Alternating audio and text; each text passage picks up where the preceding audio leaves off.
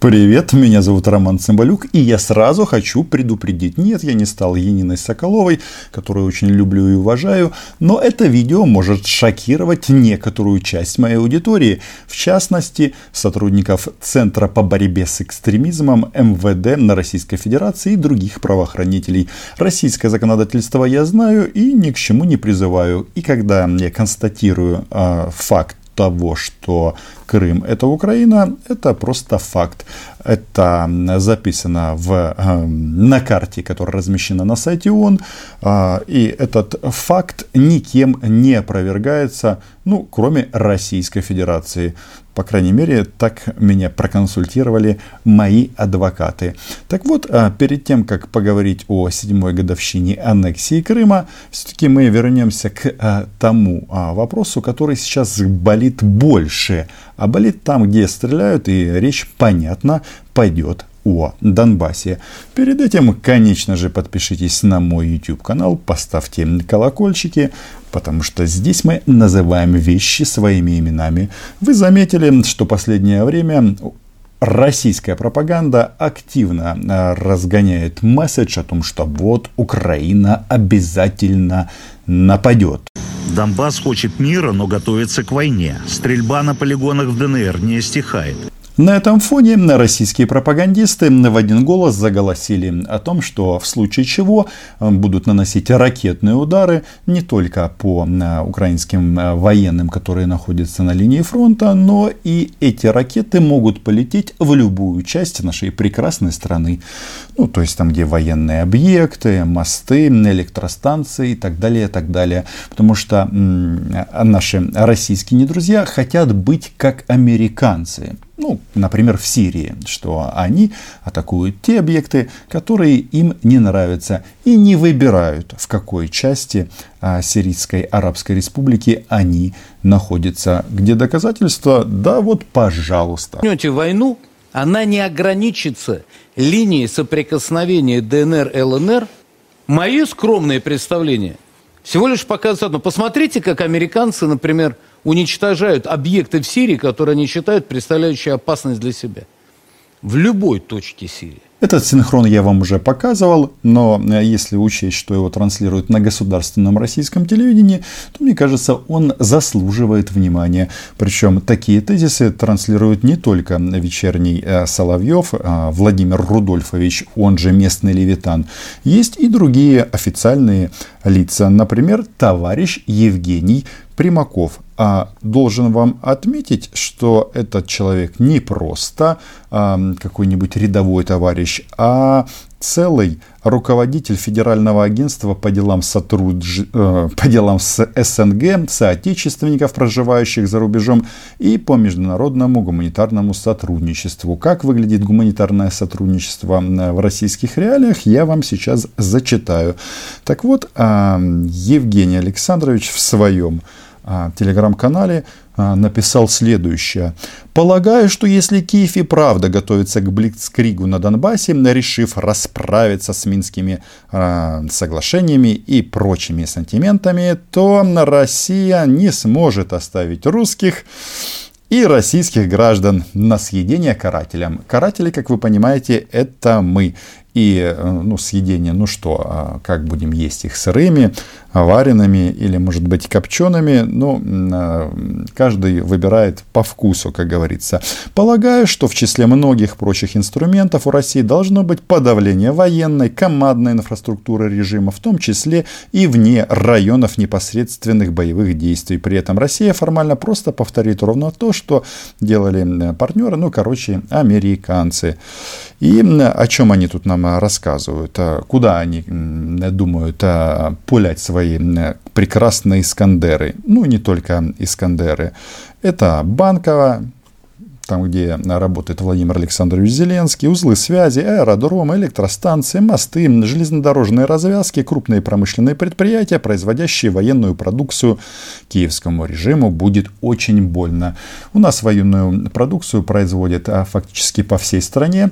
То есть, если они говорят в таком ключе, то это значит бомбить что? Ну, например, Харьковский танковый завод, Одесский завод по ремонту самолетов, ну и другие большие и не очень большие города, где проживают в основном русскоязычные. Это так для понимания, о чем идет речь. Ну, на фоне того, что они тут говорят, я надеюсь, что вот, этот, вот это сообщение, которое я зачитал, оно все-таки соответствует Примакову. Вот вы его видите на своих экранах, потому что я к телеграм-каналам отношусь очень так осторожно, потому что верификации того, что этот канал действительно принадлежит этому человеку, нет. И поэтому с долей осторожности к этому нужно относиться. Ну, никто это не опровергал. Так вот, как я вам и обещал во время субботнего традиционного стрима, я все-таки решил уточнить, а что это значит? Ну, когда высокопоставленные пропагандисты, пропагандисты, российские чиновники грозят нам ракетными обстрелами. Причем вот эту тему, что мы будем освобождать Донбасс силой, они сами накачивают. Это подается в таком ключе, что, дорогие каратели украинские, срочно договаривайтесь с Донбассом, то есть капитулируйте, признавайте, что у вас гражданская война, или вас ждут наши прекрасные русские ракеты. Ну, в рамках проекта «Гражданская война в Украине». И вопрос, уйдут ли в отпуск русские ракеты, российские ракеты, или каким-то другим образом они будут направлены на вот эти вот цели, а украинские города, это нет, это не место, где проживают люди, в том числе русскоязычные, это цели. И этот вопрос я решил уточнить у человека, который, в принципе, близок к тому, к тому самому человеку или полубогу, который, собственно говоря, и отдает соответствующие приказы. Многие, многие лидеры западных стран, к нашему содержанию, к сожалению, называют нашу страну активной угрозой, противником и так далее. Конечно, подобный конфронтационный настрой может действительно вызывать только сожаление и даже озабоченность, потому что это никоим образом не имеет отношения к реальному положению дела. Россия не была и не является ничьим противником. Она не представляет собой угрозу ни для кого. Наоборот, как об этом неоднократно говорил президент Путин, мы выступаем за нормализацию развития добрых и взаимовыгодных отношений со всеми странами. Мы хотим добрых отношений. Вот, наверное, что можно сказать. Это Дмитрий Сергеевич комментирует вопрос, связанный с публикацией в газете «Гардиан», где Великобритания пришла к выводу, что им срочно нужно обновить и нарастить ядерный потенциал, потому как главной угрозой они видят на Российскую Федерацию. И Песков сказал, что такие темы мы не можем комментировать, и вообще мы хотим мира во всем мире и мира со всеми. Но касается ли это нас, большой вопрос. Дмитрий Сергеевич, Цимбалюк Романа, украинское агентство УНИАН. Я вот э, в контексте добрых отношений. Вот сейчас очень много говорят о том, что м, будет эскалация конфликта на Донбассе. И в эфирах российских телеканалов звучат такие заявления м, государственных о том, что а, Россия в таком случае может нанести ракетные удары по военным объектам Украины за пределами Донбасса. Насколько это соответствует действительности? И есть ли такие планы у Кремля? Отличный вопрос. Возможно, мне дадут за него орден. Главное в этом деле, чтобы это все было при жизни. Потому как солнце встает, и э, это не может не радовать. И хочется э, оставаться свидетелем этого замечательного и занимательного процесса. Слушайте, э, вот видите, я же не стал комментировать э, британскую тему по сообщениям газеты «Гардиан». Вот, поэтому тоже вы обращайте внимание на публикации в российских СМИ, но все-таки ориентируйтесь на официальное высказывание. И, конечно же, всегда исходите из того, что для России очень важна безопасность, безопасность людей Донбасса, которые говорят на русском языке. А по сути вопроса...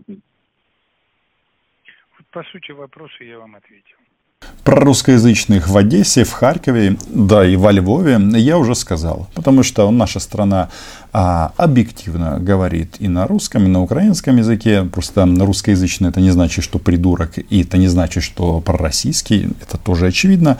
Достаточно послушать, на каком языке говорят наши военные. Говорят на разных языках. Но что мы слышим? А, российское телевидение по совету Дмитрия Сергеевича смотреть надо.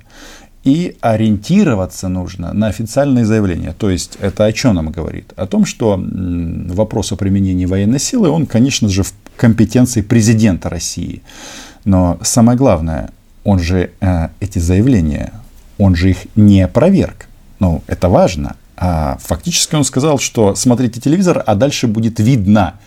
А будем защищать русскоязычных жителей Донбасса. Мне просто кажется, что вот это нужно зафиксировать, а то получается, а, ведь что получается? Кремль сам своими руками сделал все, чтобы вот этот ареал русского языка, особенно на постсоветском пространстве, сокращался, потому как они а, ну, прямым текстом грозят а, уничтожением тем, кто или где говорят на русском языке. А русские ракеты, бомбы, они вообще ничего не спрашивают. Они прилетают, и, а дальше что? А, оторванные ноги, руки и погибшие люди. И вот у меня был эфир на Sotavision, такой он жесткий. А, я говорил о том, что будет, если Россия пойдет на полномасштабное вторжение в Украину. И я там говорил очень спокойным голосом. На самом-то деле страшные вещи, от которых меня самого бросает в пот. Но, видите, в России так все устроено, что они же войну героизируют, рассказывают, что война — это праздник, где все будут обязательно, ну все русские будут одерживать победу вместе с Путиным. Просто на самом-то деле война же это не праздник. И российские десанты, которые потеряли жизни и конечности на Донбассе, они это знают. И просто, мне кажется, эти вещи нужно проговаривать, что война нет. Это не деды на, на палочках и с портретами. Нет. Это выпущенные кишки и так далее, и так далее. И ужас. И хотелось бы, чтобы в российских школах именно об этом рассказывали, что значит война. И да, маленькой победоносной против Украины не будет. Надеюсь, это понимают и в Кремле. Но в связи с тем, что сегодня все-таки и годовщина проведения псевдореферендума уж в уже оккупированном Крыму, потому что на референдум они провели, референдум в кавычках, шестнадцатого марта две тысячи четырнадцатого года, а на медалях Минобороны на Российской Федерации выгравирована дата двадцатого февраля и первая дата, и, соответственно, восемнадцатого марта вторая дата. То есть медаль Министерства обороны за возвращение Крыма, как они это называют. Но если медаль Министерства обороны, то это говорит о военной операции. И если вы оккупировали территорию, а потом провели на референдум, ну, я не знаю. А оккупанты, в принципе, на захваченных территориях могут творить все, что они хотят. И вот возник такой интересный у нас тут диалог по этому поводу. Ведь я так думаю, но раз вы провели референдум, то, может быть, кто-нибудь еще захочет уже в России провести референдум. Внимание для Центра Э по борьбе с экстремизмом. Я ни к чему не призываю. Я знаю, что тут статья ого-го.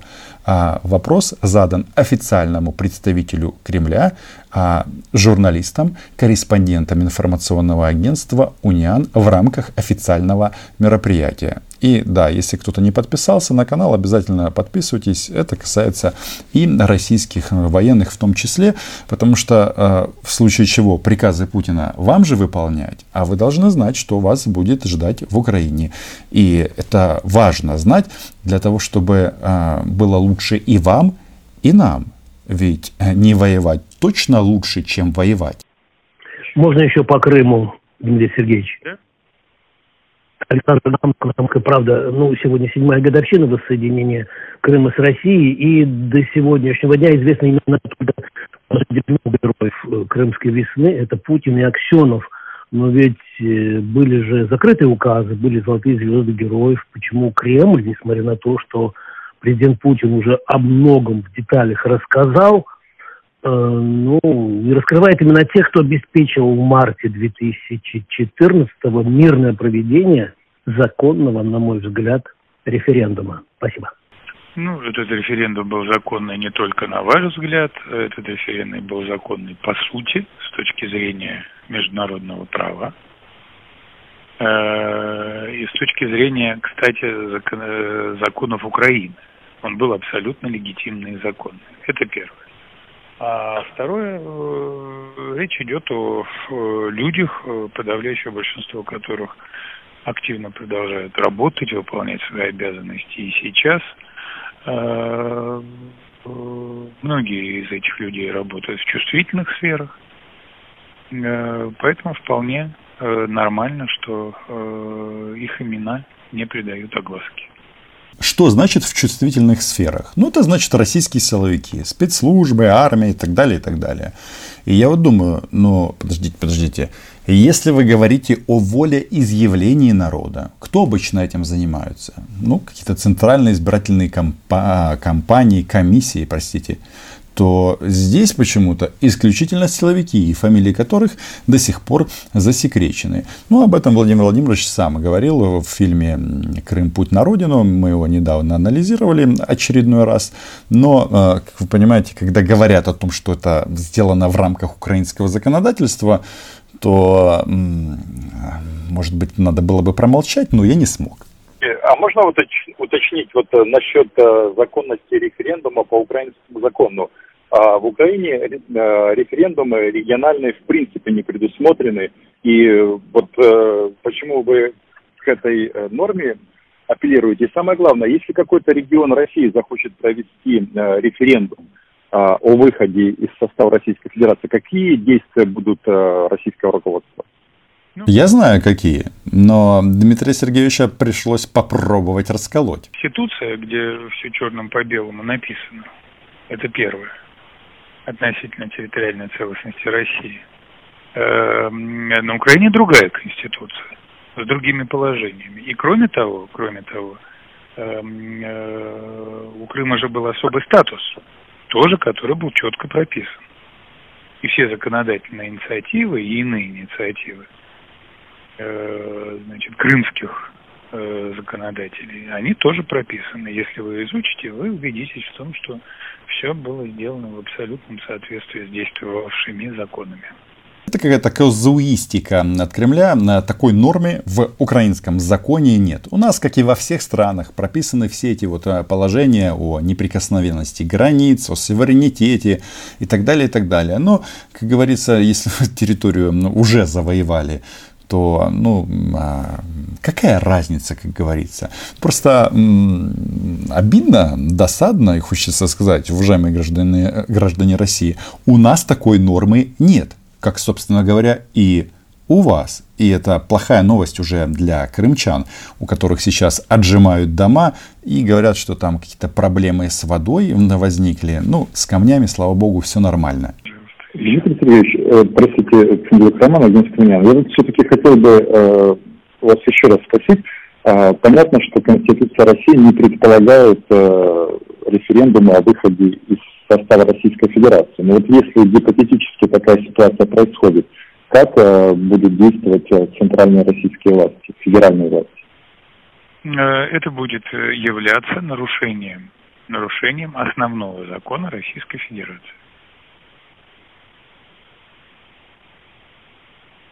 А действия? А в какой ситуации? Э, ну, поскольку речи о нарушении основного закона Российской Федерации идти не может и не должно, то подобную даже эвентуальную возможность, возможность такой постановки вопроса мы не обсуждаем. А я вам скажу, что будет. В таком случае будет использована формула «бомбить Воронеж». Ну, Воронеж – это как собирательный орган, внимание для сотрудников по борьбе с экстремизмом. А касается любого региона. То есть, если любой регион, в том числе Крым, если люди там все-таки поймут, да не, мы тут думали, что фашисты там, а оказалось, что фашисты здесь. И они решат, да нет. Украина мати забери нас додому, то действовать будут как раз те люди, которые и обеспечили аннексию и оккупацию украинского полуострова. То есть силовики, аресты, вплоть до применения военной силы, как, например, было в Чечне.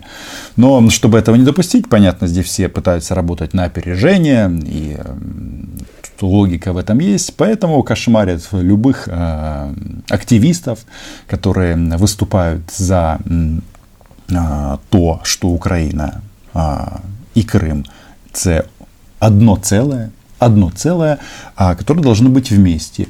Кошмарят крымских татар, хотя слово «кошмарит» оно вообще-то не подходит. Это называется геноцид коренного народа, когда десятками и сотнями мужчин арестовывают, проводят операции по зачистке под надуманными поводами. И количество людей, которые попадают в российские тюрьмы, растет из года в год. Ну вот, собственно, это и есть итог семи лет оккупации украинского полуострова, ну и как результат Донецка и Луганска. Потому что вот в этом фильме, про который я, спро... про который я уже, уже вспоминал, «Крым. Путь на родину», там же Путин говорит о том, что мы хапнули Крым, чтобы там не было так, как в Донецке и Луганске. Но на самом-то деле люди, которые захватили Крым, они же отправились в восточные регионы нашей страны. Ну и война там продолжается до сих пор. Так, напомню вот этого парня, Николай Козлов, российский десантник из Ульяновска, который получил медаль за возвращение Крыма, а потом оставил ногу в районе Донецка. Вот и все. Подписывайтесь на мой YouTube-канал. Мы здесь называем вещи своими именами. Лайки, репосты. Распространяйте видео в социальных сетях. Потому что проинформирован, значит вооружен. А, да, это, конечно, не ракеты, но если учесть, что а, главная тактика Кремля – это форматировать мозги людей, то это очень даже неплохое противоядие. Насчет ракет, у нас там а, ракета «Нептун» поступили в вооруженные силы Украины. Это очень и очень хорошо. Отдельное спасибо, как всегда, моим патронам и патронессам, которые увидят это видео в первую очередь. Всех люблю. Чао.